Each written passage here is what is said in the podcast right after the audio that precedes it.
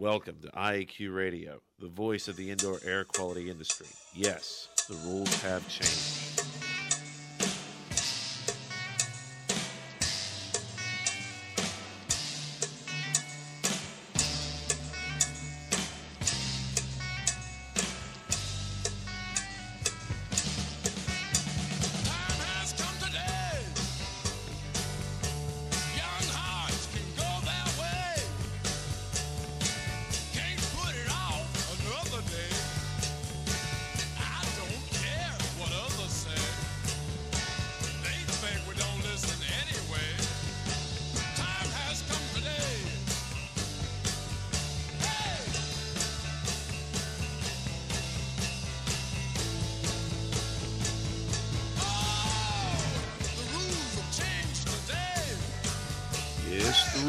Changed. Good day wherever you're listening from, and welcome to Indoor Air Quality Radio, IAQ Radio, for Friday, May 14th, 2010.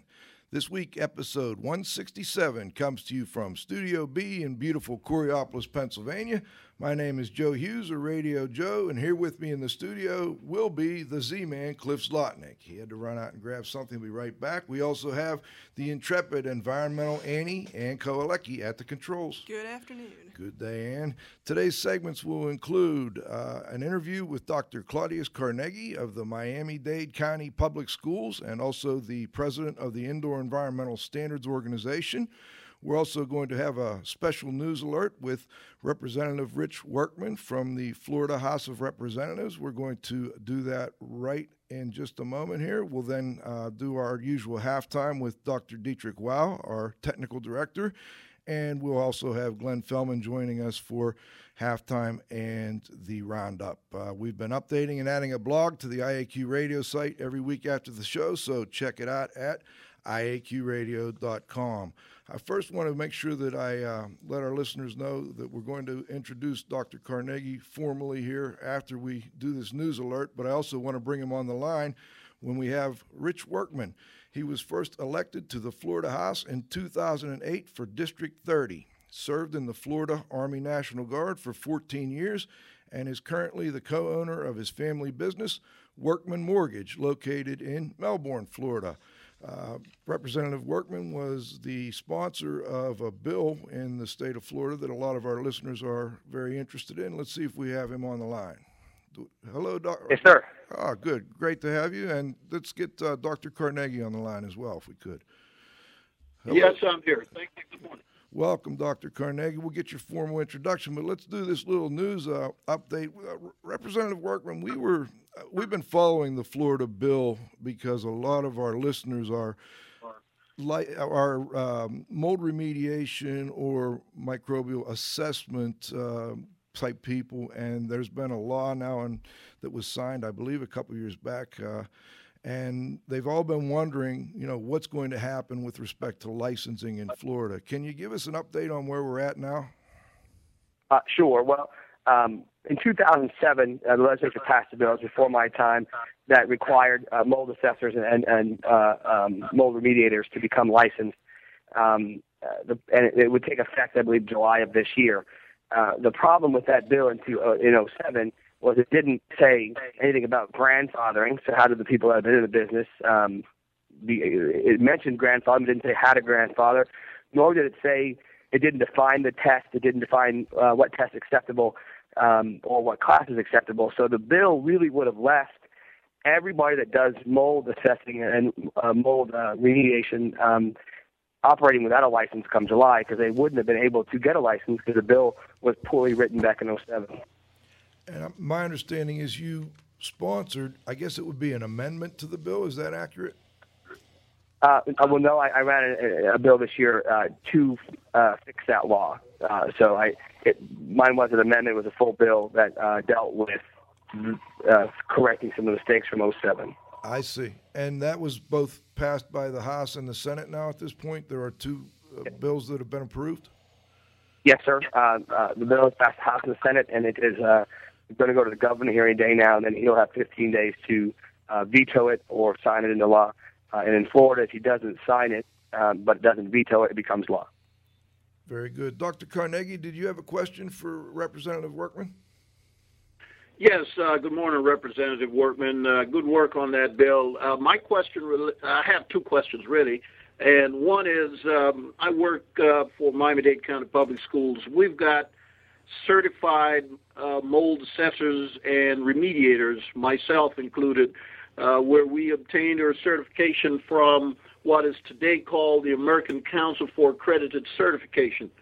Uh, I'm wondering how uh, will that certification from that independent uh, uh, accreditation body, how will it be recognized by this bill so that uh, people like myself will not have to go and retrain and prove our experience and all of that to be licensed or to be relicensed? Could you explain?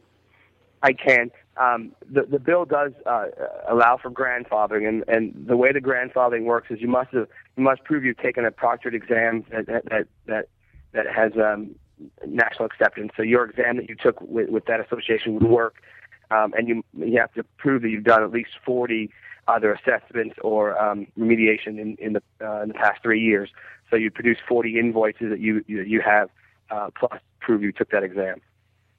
Okay, well, in my particular case, I wouldn't be able to produce any invoices because I do all of that work for our 427 facility.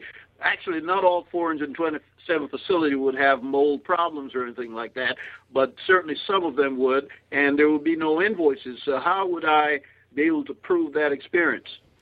Well, the the um, uh, the Department um, of Business Professional Relations, they, they know that there's situations like that out there. We actually discussed very similar situations. You'll just need to be able to.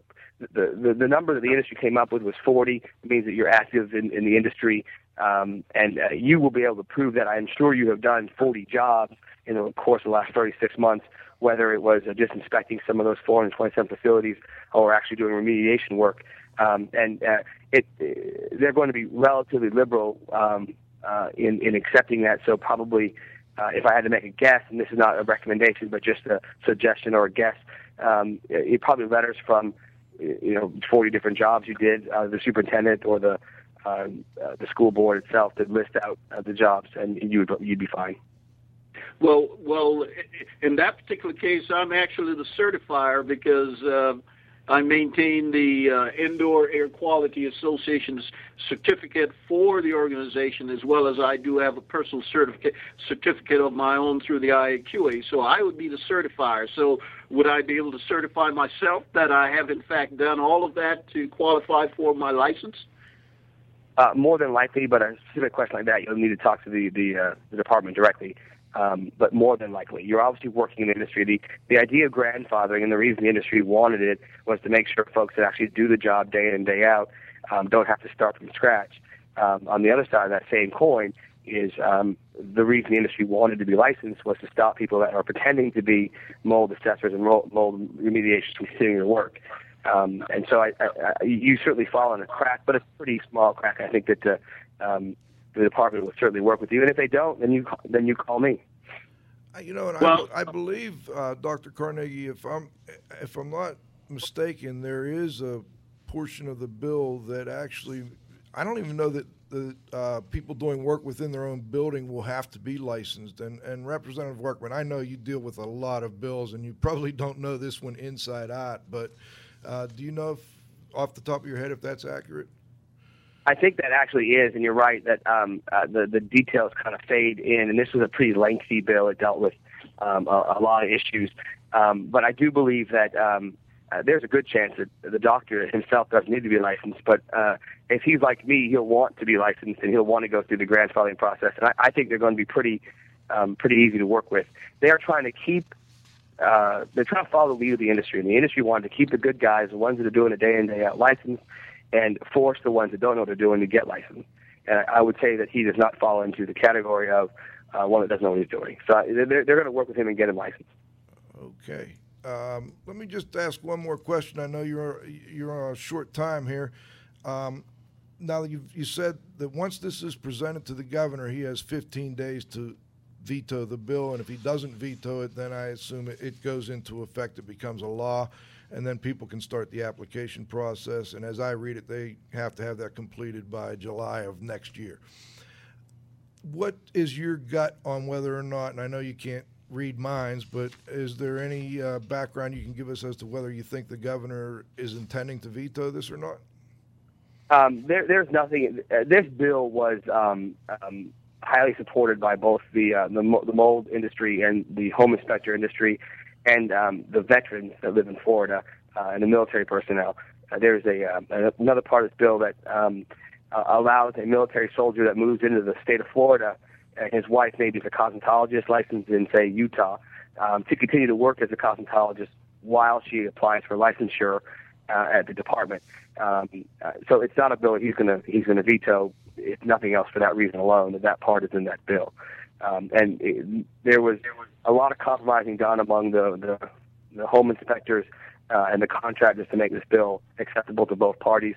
Um, so I, I, I think the bill's been pretty well worked out, and it would it would surprise me uh, very much. Would surprise me if he were to veto this bill. And just real quick, I've got a text question from a listener. Um, there are other nationally recognized uh, groups like the IICRC. They have a, a, certification. I assume that any nationally recognized group, uh, the way the wording is in here, they would accept that training. Yeah, that that, that was actually a, um, a hard fought battle because every one of those organizations wanted to be listed in the in the law as the one providing the certification. So my compromise with the industries was the word any. Um, we don't really care which one it's certified by as long as it's a real organization with a real um, membership base and a real proctored exam. Um, uh, so yes, to, to your text listener, uh, um, any of those organizations will suffice. Okay. Representative Workman, I really appreciate you joining us here, and uh, my co host, the Z Man, made it back in. I think we've covered pretty much what we wanted, and I know you're on a uh, tight schedule, and uh, we want to thank you for joining us, and maybe we can get you back once we have the final bill in place. Well, thanks. I'd be happy to come back. And, uh, Doctor, if, if, if you go through the process and they're giving you a hard time, uh, you can find me on the, the website there, the my, myfloridahouse.gov, and uh, I'll be happy to help you through that process. There's no reason folks that are working in the industry should find themselves not grandfathered, and that was part of that. That was um, a big part of the reason I ran this bill the way I did to make sure that those that are in the industry continue to do in the industry without a big burden to small business. Uh, as a small business owner, that was important to me. So, Doc, make sure you you, you look me up if, if you need my assistance. Happy to help, and that goes for all your listeners in Florida as well. Thank you so much. Okay, you. you bet. Thanks again, Representative Workman. Okay, listeners, that was uh, uh, Representative Workman from the Florida House, and uh, we had a quick report on the update on the bill. We appreciate that. Uh, before we get back to our interview with Dr. Claudius Carnegie, we want to make sure we thank our sponsors. Indoor Environment Connections, the newspaper for the IAQ industry, subscriptions and advertising information available at ieconnections.com. Dri-Eaz Products, providing equipment for drying water damaged homes and buildings. Dri-Eaz is first in drying solutions at dri-eaz.com. Jon-Don Products, where restoration and abatement contractors shop at Jon-Don, J-O-N-D-O-N dot com. And our new marquee sponsor, Cleanfax and Cleaning and Maintenance Management, who provide management best practices and in-depth cleaning solutions to help keep readers ahead of the curve and successful in their daily operations. Visit them at www.cleanfax.com and www.cmmonline.com for more information on these invaluable resources and to subscribe. Be sure to thank our sponsors for their support of IEQ Radio when you inquire about their products and services.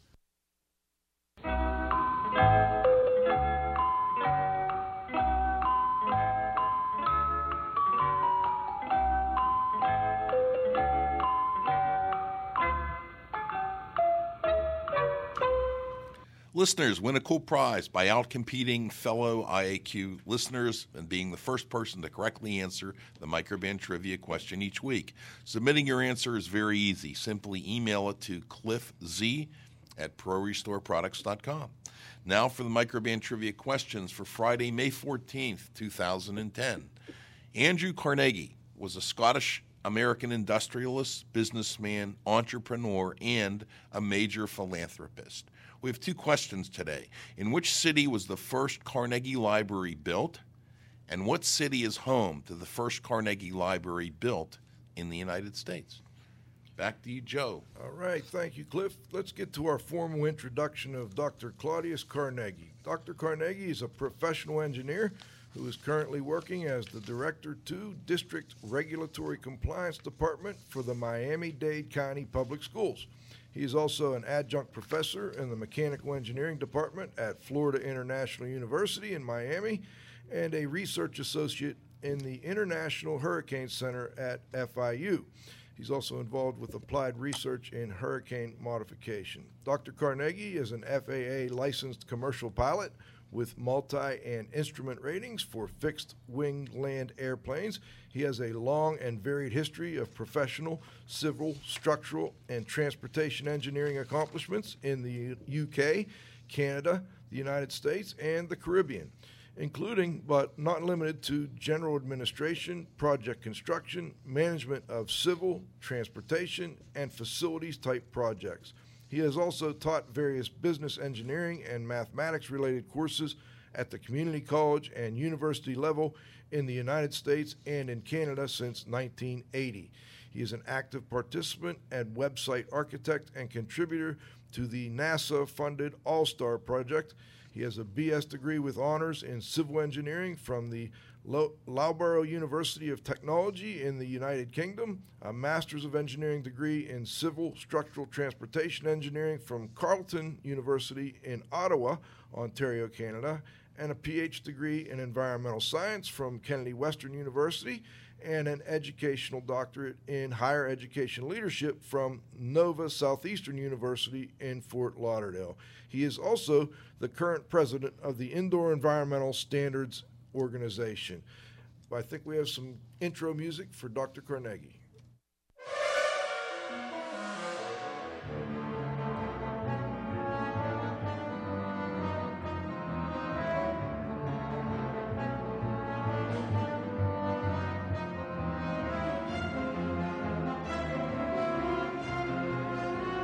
Okay, Dr. Carnegie, do we have you on the line again? Oh, there we go. Hello, Dr. Carnegie.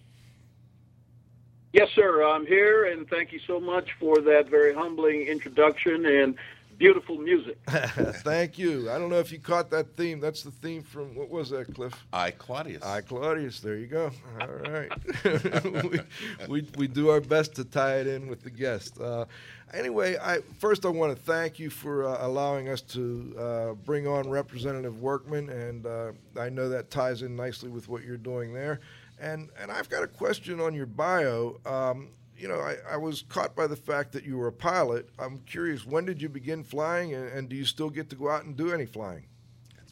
Yes, sir. I started flying uh, actually, I started flying when I was doing my bachelor's degree in the United Kingdom back in the uh, the early '70s, and uh, a couple of my colleagues they went on to fly for the airlines, and uh, I kept uh, going on in education and went over to Canada to do my master's degree, and then I got full of license in Canada, and uh, and then when I moved to the United States.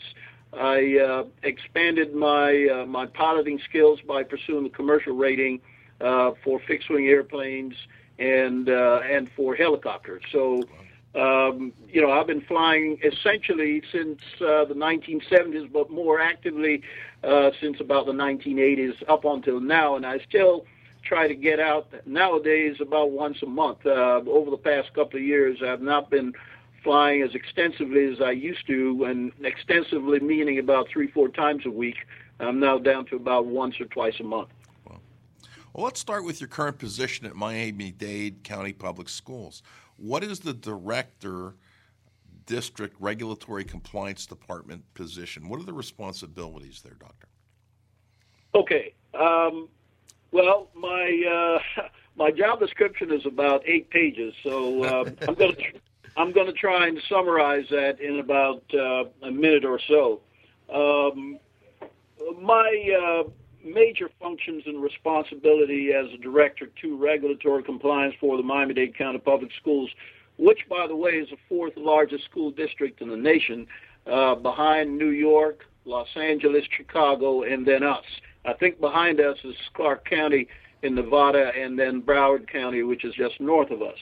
And uh, essentially, I direct, coordinate, and supervise all of the district-wide activities to ensure full compliance with environmental regulations for the district's uh, 427 facilities today. That's the population that we have, which includes capital and maintenance functions specifically relating to land, air, water, sewer, underground and above ground fuel storage tank, indoor air quality, including all of the permitting that relates to all of those activities at the local level, which is the city, uh, state, county, and federal uh, regulatory compliance bodies and agencies.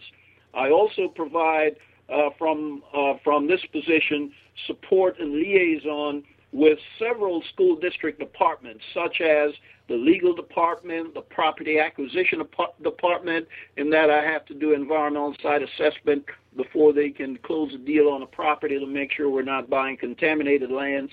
I uh, work very closely with the ADA, American Disability uh, uh, Office, the uh, Capital Construction Department, uh, in terms of ensuring that built facilities uh, meet certain maintenance requirements and minimum standards. Uh, and of course, my uh, my office, the Regulatory Compliance Department, is under the umbrella of the Maintenance Operations Department. So obviously, I liaise with all of the other uh, trades and uh, administrators in the Maintenance Operations Department. Uh, because of the indoor air quality oversight administrative services that I provide, I'm also involved with the workers' comp department because we do get uh, workers' comp type complaints from time to time from teachers and employees because of indoor air quality issues and those kinds of things. I work very closely with the budget department, especially in these days with uh, budget issues here in South Florida. Work very closely with the procurement department for acquisition of services because not everything that we do uh, are being done by internal staff. We have to contract out, so uh, I have to work through and with the procurement department to uh, to facilitate those contracting out services. Uh, I work very closely with the various educational entity because we see them as our customers, and uh, we need to keep them comfortable and uh, productive and ma- maintain the learning environment so that it is conducive to uh, effective educational outcomes. And of course, I work with other district stakeholders, both uh, internally and externally, uh, as part of my job function. And some of that overlaps with some of my uh, board activities with other outside entities. I sit on several boards, some of which uh, they're all nonprofit boards. For example, I sit on the ISO, which is a nonprofit board. I sit on several local community boards here in the Miami-Dade County as well, and some of those things overlap with education, transportation, and those kinds of things. Wow, you got a you got a plate full there, huh? now, what kind of budget are you uh, do you have to work with for all this regulatory compliance? Okay. Um, as as I mentioned earlier, our budgets are being slashed. In fact, I just submitted my departmental budget about two weeks ago, and uh, I mean, five years ago, I was operating a $15 million budget a year, and I'm now down to uh, 10 million. And I was just told last week that I might have to shave another million off. So uh, we're down to about nine million for what we do. Uh, the district-wide budget, just to give you some perspective, uh, about five or six years ago, we used to uh, operate with a 6.5 billion. That's with a B budget and uh, and that was for educational as well as facility issues. More than half of that was for the educational side of the house, uh, and then the other uh, 50% of the other half, uh, or the, the the other 40%, let's say, uh, was for personnel. So you you have some idea how my nine million is actually worked out from that overall uh, overall budget. Uh, but every every department is being slashed right now, and uh, although I have not lost any staff, uh, that's on that's on the table right now. I have a staff of 25, uh, 24 people, and it's possible that maybe two or three of them might go uh, before the end of the year because of uh, budget situations. So, simple answer to your question, I'm down to about nine million this year. Okay. Now, for compliance. With that amount of money, I'm I'm just curious. You know, you you deal with a lot of regulatory compliance issues. Which which of the issues takes the most time, and and which of the issues takes the most money? I guess. Uh, the routine stuff takes most of the money and takes a lot of personnel time. Uh, there are some capital functions that I have as well. Let me describe that. The routine stuff involves uh, maintaining our 427 facilities. It could be pumping out and maintaining all of the grease traps. The grease trap is an environmental infrastructure that connects to our cafeterias to make sure that all of the grease and so forth that is being washed in the cafeteria that goes down the sink and all of that uh, gets trapped before it gets into the public sewer, so we don't get the grease going down uh, the the sewer lines down the street, so it can uh, coagulate at some point and cause blockage to residents and other uh, facilities, uh, our neighbors down the street, so to speak. So uh, that's a major maintenance issue, and we're on a schedule where we need to get to all of our grease traps at all 427 facilities at least twice a year.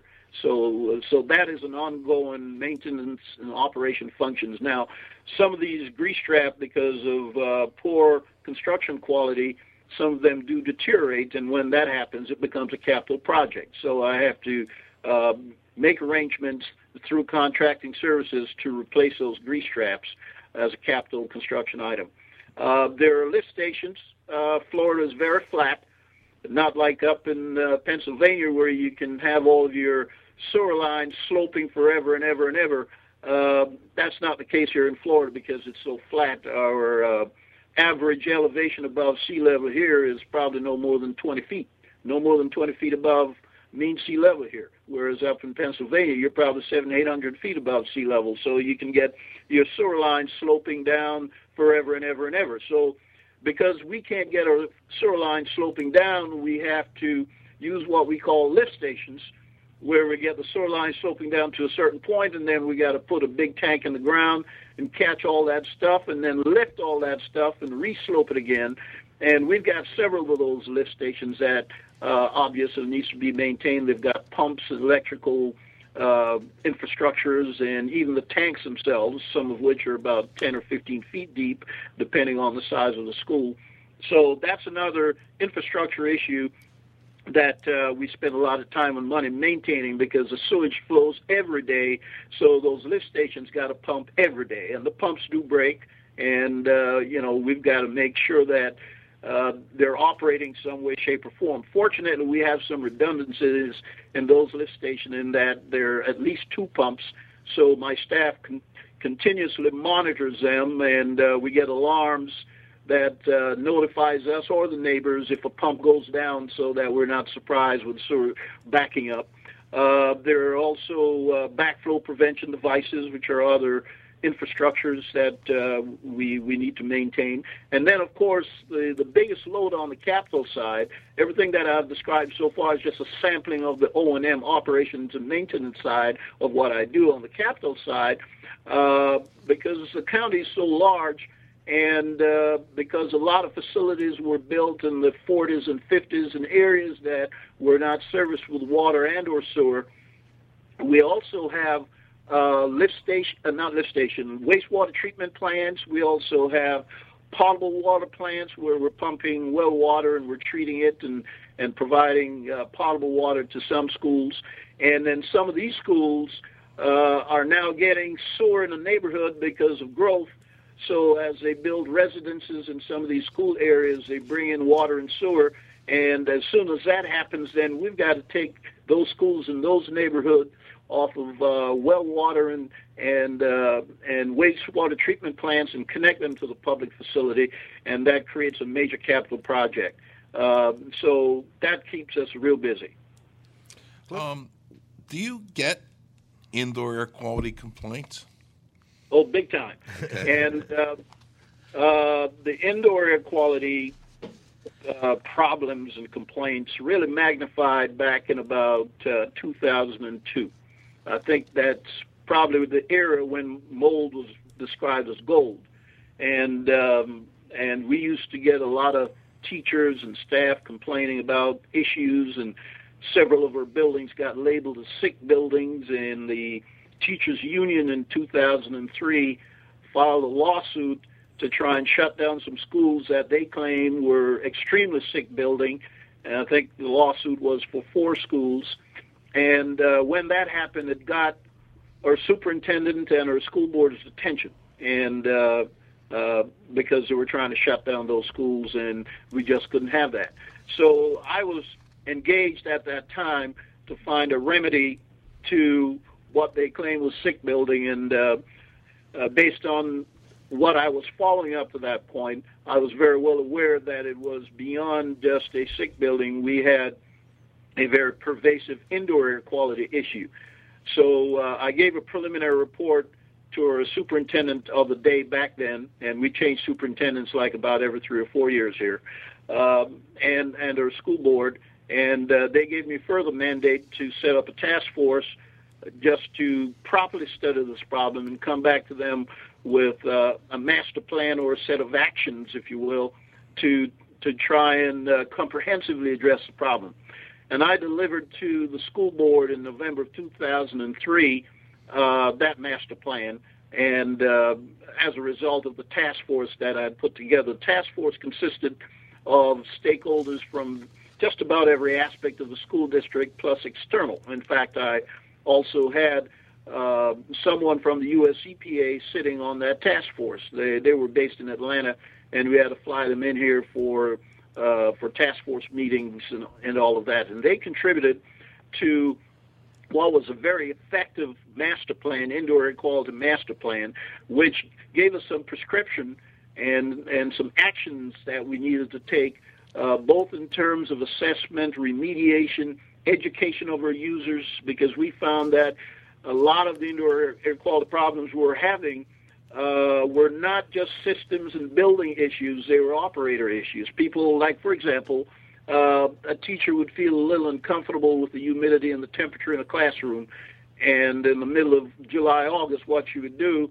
with the air conditioning running would open the door wide open, and then uh, we get more humidity in the room, and then that would generate a lot of a lot of mold and those kinds of situations. So we had a, a major challenge to try and educate users because we'd go there and take remedial action, and then you know another week or a month later we would have the same problem. So education was a, was a big problem, and we did not have the funds at the time to provide the kind of training to all of those people that was necessary for them to really get the message as to what they should or should not do to minimize the uh, the indoor air quality problem. So it was an excellent candidate in 2004 uh, because of my relationship with the U.S. EPA to go and get a grant.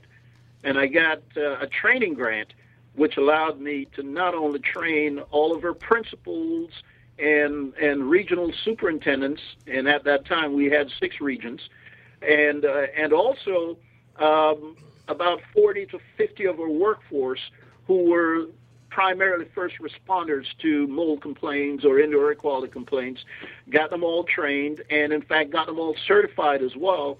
Uh, I made mention earlier on I brought Ian Cullen to provide some of that training, and uh, the, Ian and uh, the other companies that we brought in were paid out of that grant. So. Uh, yes, we've been getting indoor air quality complaints since about the 2000, and uh, workers' comp claim. Uh, I think we got to a peak of about $2.5 million worth of workers' comp claim on her books uh, that were paying out hard cash. That did not include people taking time off work. That was just hard cash we were paying out. And that was a peak. And uh, coupled with the lawsuit, that really got the attention of her board and superintendent and uh, and got me into action with the task force and, and the, the IAQA master plan and so forth. Today, our workers' comp claim is less than 200000 it's significant. I bet that opened a few eyes. Yes, sir. Uh, now I'm curious, with respect to indoor air quality complaints, it sounds like one one of the biggest was mold. Now I do have a text question here, guest six. We'll we'll get to to that in just a moment. Um, you you mentioned having trained staff. You mentioned getting a grant. Was that a, a Tools for Schools grant, or was that uh, some other type of grant? Was a Tools for School grant because um, I was actively engaged. In fact, back then I was going to the Tools for School symposium in Washington every year, and g- got to know quite a few of the uh, the important people at the at the U.S. EPA, and then we also, because of that relationship, that was parlayed into uh, us helping them to develop the new software called Healthy Seat, uh, which we piloted. We were one of uh, nine school districts in the nation that piloted Healthy Seat. Um, so we, you know, I had a very good relationship in the district developed through my courting of the U.S. EPA official, a very good relationship and then we got a subsequent subsequent grant uh, to re- rehabilitate 150 of our, our, our, bus fleets. We've got 1,800 buses in our fleet, which we own, by the way. Uh, a lot of school districts lease that service. We own our buses. We do lease some buses for special uh, occasions, but uh, the 1,800 is a fleet that pretty much move our kids around on a daily basis. Well, some of those buses, because we don't uh, Turner buses over uh, any less than 10 or 12 years. Some of them were actually leaking um, diesel fumes and particles that were getting back into the cabin and were causing some asthma triggers for some of our sensitive kids. And uh, I went back and got a second grant to retrofit 150 of those buses to minimize that effect. Uh, so uh, we've had some pretty significant grants from the U.S. EPA through the Tools for Schools and through the diesel program. Now, with your engineering background, do you, do you still get to go out and you know get your hands dirty a little bit, try and solve or supervise some of these uh, indoor air quality issues? Uh, not as much as I used to. Back in 2000, I, um, I I would pretty much go out because I wanted to maintain some visibility as a leader for the indoor air quality program to let everybody know that I was taking this matter very seriously. So I would go out there with my uh, my temperature and humidity measurement and my air quality measurement and my infrared machine that I have and and uh, you know uh, checking on fresh air to see uh, what the parts per billion is, uh, whether or not we're getting the 15 CFM per person coming in as fresh air, and we had all of those issues, and I was able to direct instant action when I used to go out there and take care of that. Uh, today I don't anymore. We've uh, reorganized and uh, our first responders are trained inspectors and assessors, and they receive part of the training that I've just described. And uh, they get those calls and they respond to those issues now, and they provide a report, and I get to see the report um, and uh, if I'm not happy with the report, then I will go back out and verify what they're saying in the report. Um, not a lot, but quite a number of times um, I've, I've disagreed with their reports and taken my own independent measurements. So yes, go out, roll up my sleeve, take my devices out, and I don't give anybody any, any of my devices. I've, I've bought them their own devices, so I can sneak out and, and, and double check what it is that they're reporting and uh, and and counter their recommendations and and and take remedial action and so forth. So, the simple answer to your question is I used to. Today I don't anymore. Just to go out and troubleshoot some issues that uh, come out come out of reports. I've, I've got a text question from a listener here, and I, actually there's two, but I, I want to skip to the second one. If we get time, we'll go back to the first. Uh, his question is Would a cadre of private consultants, including retired architects, engineers, and industrial hygienists, and fresh outs, I assume from industry, who offered, say, 10 hours a month to assist the district to meet their budget shortfall, I, I assume he's saying, um, would you be able to accept volunteer help if someone were to offer it? Oh, absolutely. Um, uh, we, our new superintendent, and certainly myself, uh, believe in partnership. Uh, when we have a budget situation like we have now that is so pervasive, that is so devastating, we feel that the most creative way to meet the demands is to find some kind of public-private partnership arrangement. And uh, what the caller is indicating is exactly that. That uh, if there are opportunities where we can find partnership and participation from folks who are either giving money or labor or services uh, that could meet some of our demands and needs, uh, we will certainly embrace that.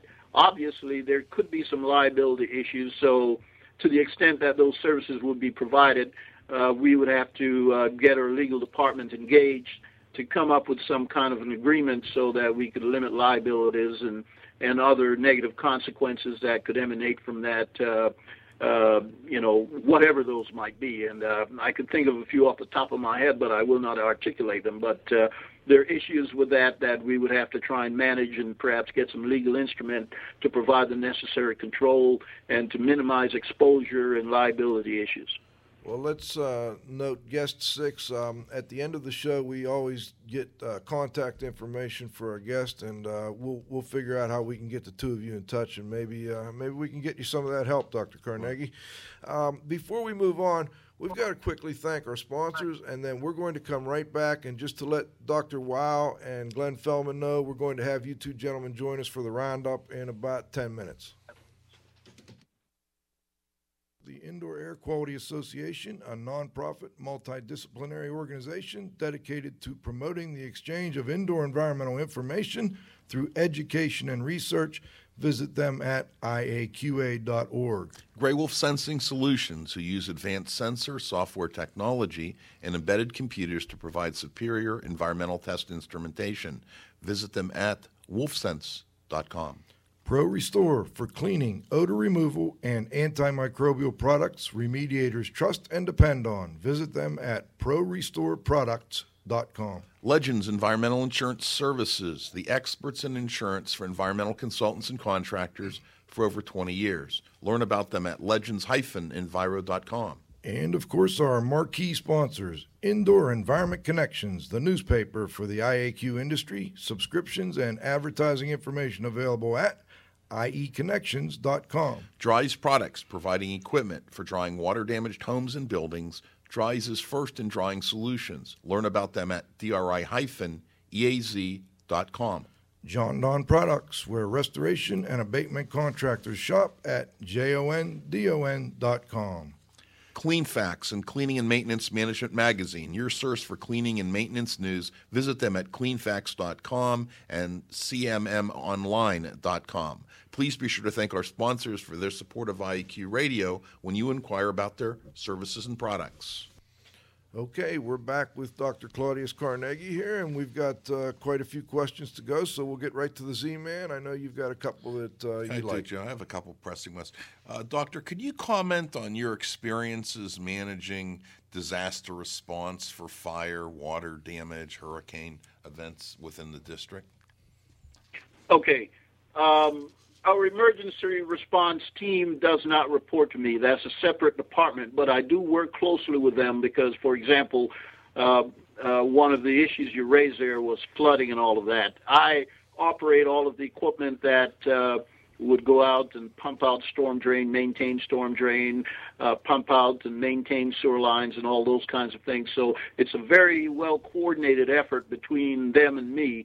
But I do not directly oversee or have charge of, of the emergency response facility. Uh, that that is a responsibility of what we call our safety and emergency response department, and uh, they uh, they liaise with the uh, with the county emergency response organization uh, that deals with countywide responsibility, just to make sure uh, everything is coordinated uh, and our schools are not adversely impacted by storms and all of that. And uh, uh, they are very well, very well organized, uh, very well experienced, and um, and uh, when they need my services, I'm ready to respond, and we work very closely together. But uh, I'm not really directly involved in that, but certainly indirectly. Okay. Uh, what about uh, well? T- uh, another question it, it, leads me into: Do you oversee uh, the maintenance in the schools? You know, the janitors and so on and so forth, and the pest control program within the school. Okay. Good question. Um, janitors, no, I do not maintain, um, except that on on issues and areas of their responsibility that infringes on on my responsibility, like if they're not uh, reporting backups in a timely manner, if they're not reporting pest issues uh, like cockroaches and mice and rats uh, invading uh, the occupied spaces and all of that, then I get involved with their leader and provide them with the necessary training and sensitization so that they know what they should do and when they should do it to get my office involved. Now, as far as IPM goes, yes, I'm definitely involved with IPM, and uh, that's Integrated Pest Management, and I, uh, we essentially use the uh, the protocol from the U.S. EPA, and we have been doing that for quite a number of years because we believe that IPM is an effective and environmentally sensitive approach to pest management that relies on a combination of common sense practices. So we try to educate all of our people out in the field about some of these common sense things like don't eat in areas that are occupied, uh, don't throw food all over the place, uh, you know, don't spill milk all over the place, and those kinds of things. Uh, we keep uh, food and or soft drink machines and all of those kinds of things in corridors and not in occupied space. Our IPM programs are usually very current. We do research and try to stay abreast and ahead of that. Uh, it, it involves comprehensive information on the life cycles of pests and their interactions with the environment. And this information, in combination with available pest control methods, is used to manage pest damage by the very most and effective economical means, especially in these tight budget times and with the least possible hazard to our students or staff and to our buildings and facility. I've got a, a text question. I'll, I'll, get to that in just a moment for the listener there. Uh, but before we do, I've got a question that's been kind of one that I've been wanting to get to. So, as the host, I get my choice. I would imagine you've got buildings that were constructed. I heard you say from the 40s, maybe even earlier, but 40s, 50s, 60s, up to very new facilities. What era of buildings seems to give you the most problems with respect to indoor air quality complaints? Good question. All of them, but uh, but uh, recently the new ones been very very challenging. Um, uh, we've been attempting to uh, meet some lead re- LEED requirements, uh, leadership in energy and environmental design requirements. Uh, we do not have anything that is platinum or gold or silver, I believe we have a bronze, and we're trying to get to some of these other levels. Um, but these buildings are creating all kinds of challenges. Like our designers and architects, I don't think they totally get what LEED is, and um, and and it, it has been some of the new facilities have been really the ones built over the last three or four years been really giving us a lot of trouble. We've been spending a lot more time on HVAC issues and and customer comfort issues uh, on these new buildings uh, than we have with some of the older buildings. The ones that were built 40 to 50 years ago uh, create some challenges as well because most of those buildings were retrofitted with window units and those kinds of things, which are not the most comfortable. They also make a lot of noise, so there's noise pollution and all of that. But um, because of new technology in in the HVAC industry, uh, we have uh, a collection of all air system. We have air water system. We have all water systems, and there seemed to be always a challenge trying to balance the sensitive and the latent heat situation in all of our buildings here in South Florida. And as I mentioned to you before, um, there's been some lack of education from some of our users as well uh, that also exacerbates some of the problems that we have that are systemic problems to start with. And then also because of budget issues, we, we're finding that we're not able to respond as readily as we should uh, when the complaints come in to try and deal with some of these maintenance issues. Um, you know, changing VAV valves, changing out uh, chillers, and those kinds of things. Some of which are very cost prohibitive too. So. Okay, we're going to go to our roundup in just a minute, but before we do, I, I want to make sure I don't neglect your position at the Indoor Environmental Standards Organization. I know you were recently uh, elected as president of that group, and uh, first I'd like to ask you for our listeners what led you to get as involved as you are. I mean, you're the president now with the Indoor Air Quality Association and the Indoor Environmental Standards Organization. Well, my relationship started out with the IAQA, the Indoor Air Quality Association, as a result of uh, uh, the Indoor Equality Master Plan that I uh, mentioned earlier on back in 2003. I think I joined up with the IAQA about 2003, 2004. Uh, I don't quite remember, but in that time frame. So um, when I got involved with with the IAQA and saw what they were doing, it, it really tweaked my interest, and I started to look at ways and means to get involved with the IAQA, and then they went through uh, uh, an organizational change where the IESO uh, got involved or started to become involved and started to get a little bit independent, and they put a call out for membership on their uh, consensus body, which was the first time I'd put an application in, got involved with the CB, and got actively engaged in working with the CB just as a member, and then uh, and then got involved with the uh, the residential and naturally the school subcommittee work, and um, and then uh, because of my enthusiasm and willing to provide back to the community and to to these organizations. I sit on 14 different boards, so you can understand that I'm a believer in giving back. Um, I then uh, was very engaged in the transformation of the structure of the IESO to the point now where they're an affiliate of the IAQA. And I guess that process gave me a little bit of profile, and my peers saw fit to elect me as president of the IESO for this current year. So, I mean, that's the evolution of that. Okay. Dr. Carnegie, hang on for one moment. We're going to go to what we call a roundup, where we go back around the table once. We're going to bring Dr. Wow and uh, Glenn Fellman in. We'll all ask one last question, and then we'll have to wrap things up. Okay. Move 'em on, hit 'em up, hit 'em up, move 'em on, move 'em on, hit 'em up, rawhide. Cut 'em out, ride 'em in, ride 'em in, let 'em out, cut 'em out, ride 'em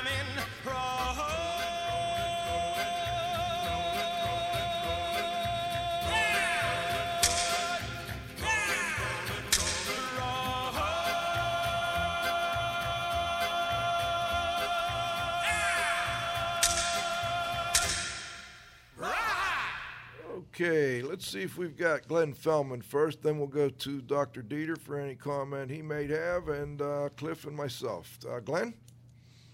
Sure. Thank you very much. First of all, great show today. Uh, wonderful to have the representative on as well. I wanted to just add a comment that uh, my office spoke to Governor Crist's office this morning. They're just waiting for presentation of the bill. Apparently, there's a big backlog of bills that have gone through the legislature. They they get presented to the governor in sequence, uh, and they said there's no reason or indication that the governor will not sign the bill. So there you have it. Um, my question for uh, Dr. Carnegie was uh, was the following. It has to do with uh, Indoor Environmental Standards Organization, where I, I have the pleasure of, of doing work alongside of him.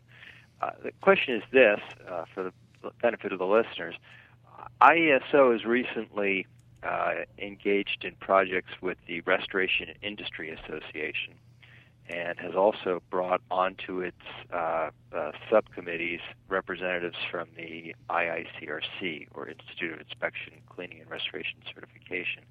I wanted to ask uh, the good doctor what is his vision for IESO when it comes to partnering and working with other organizations in the industry? I believe that uh, this whole indoor air quality, or in fact, I'd even generalize it to indoor environmental quality issue, um, is not one dimensional. And uh, no one organization can meet the multi-dimensional needs of indoor air quality issues. So the only way that we could comprehensively address all of that and satisfy the needs of our public and our environment would be some kind of partnership so we could bring in all of the expertise and the assets and experiences and resources from all of these different entities that contribute to the indoor environmental quality. So the IESO or the IAQA or the ACAC or any of these other organizations by themselves can't do it. So we've got to find a way to effectively partner, and I believe in a public private partnership type of relationship uh, even partnering with the U.S. EPA or some other government entity because they can't uh, satisfy the needs of the public either.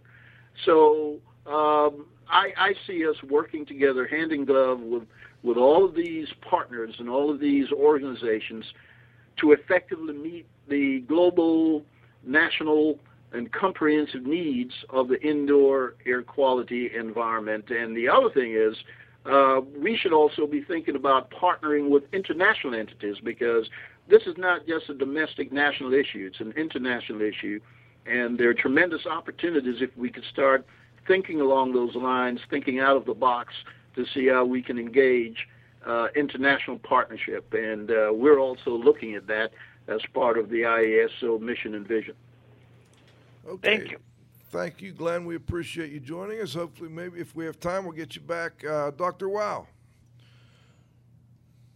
Yeah, I, can you hear me? We can hear you, Dr. Dieter. Oh, How okay, are you, very good. sir? I don't know whether I was muted or not, No, but you're back. Any comments or questions? yeah, I have only comments. I don't have questions, but I just man, um, it is it is amazing to me that in the year 2010 or thereabouts, doesn't matter, give or take uh, uh, mi- minus five years, we still haven't learned how to build uh, efficient buildings which are environmentally correct, to put that in quotation marks.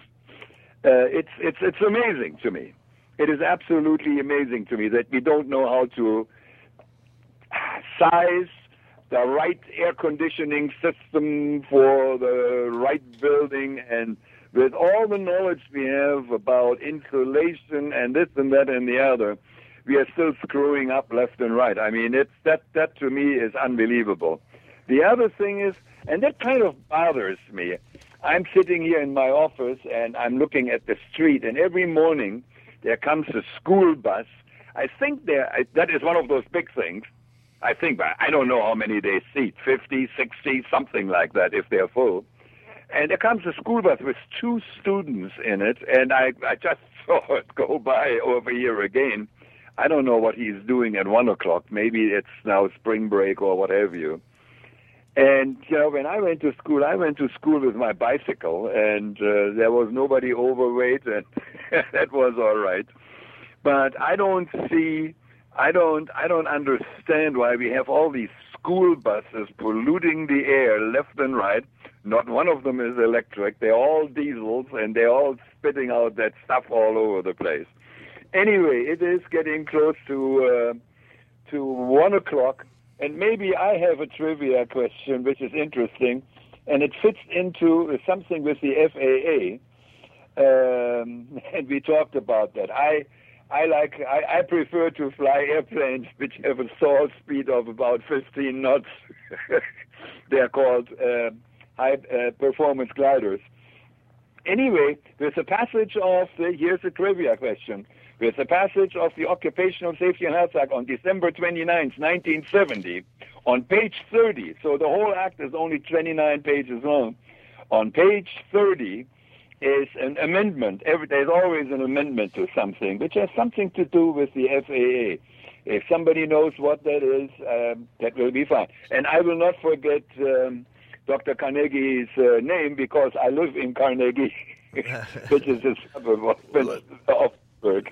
Thank you, Dieter. And, and, and if anybody knows the answer, we'll add that to the trivia list for Yeah, today. sure. Why not? And uh, send it to Cliff Z at Pro Restore Products. And And, t- uh, tell Dieter to email us the Tell answer. Dieter, to, yeah, we'll get the answer from Dieter, and we'll get back to you. Dr. Carnegie, did, did, would you like to comment on the school bus issue? I, I bet you're doing something to try and help with that.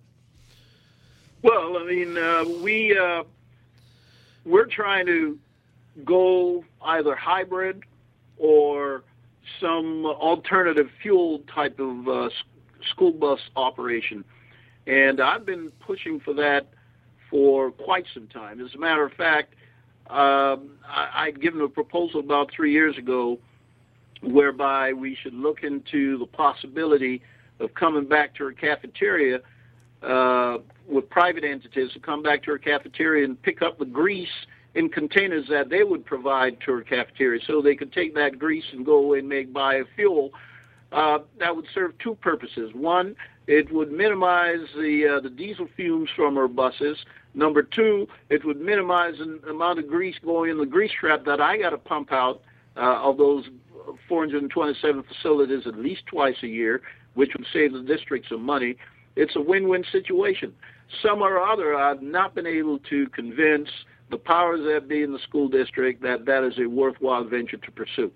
So uh, I haven't given up, but I, you know, in these budget times, uh, they don't want to hear that discussion right now. So I have to be strategic as to when I bring it back. But uh, I agree with the uh, with the commenter there that uh, yeah, our school buses are spitting out a lot of fumes, and that that was the reason, in fact, why I. Uh, submitted a grant application and won some money from the U.S. EPA to retrofit some of her old buses uh, so that we weren't impacting some of her asthmatic kids uh, traveling on those buses several years ago. So very sensitive, very uh, much in agreement with the caller, and uh, trying to solve that problem.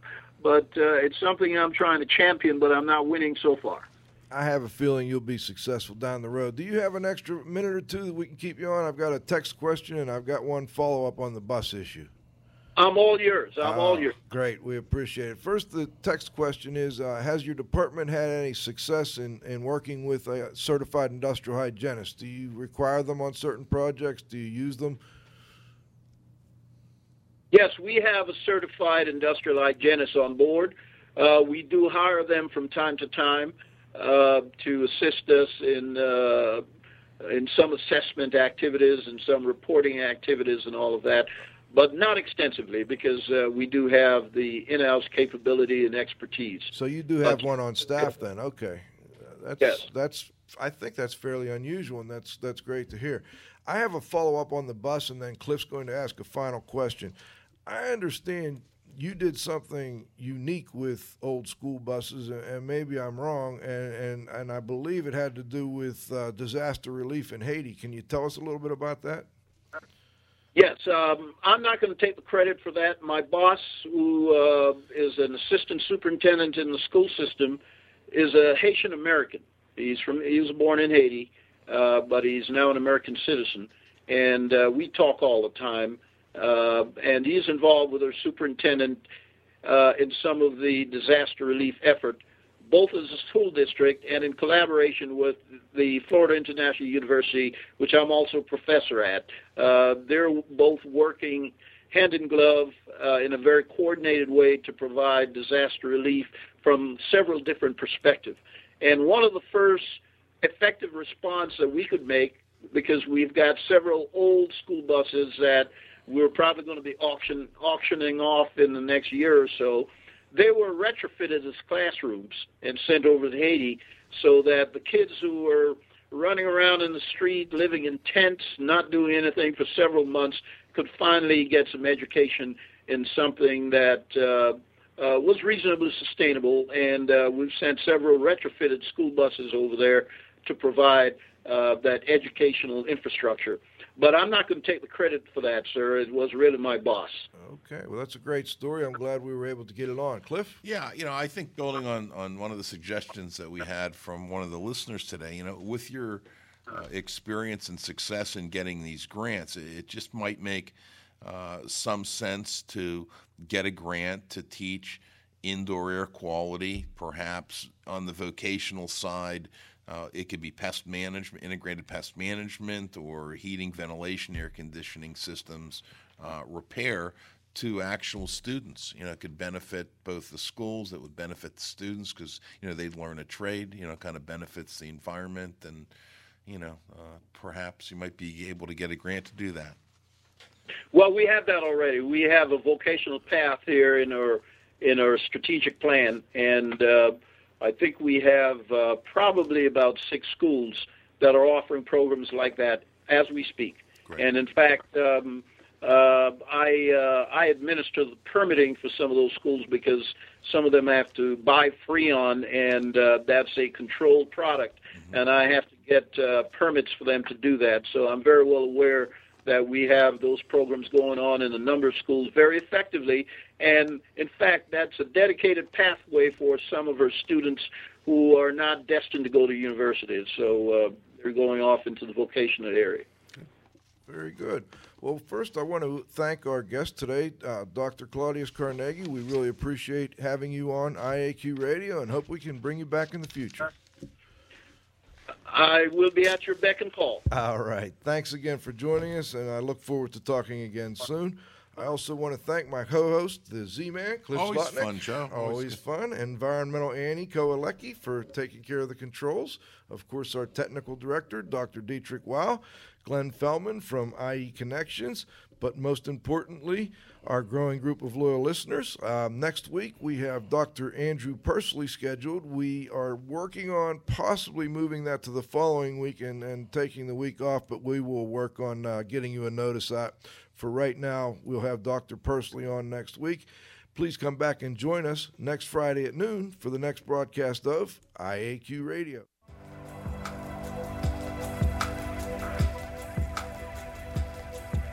This has been another IAQ radio production.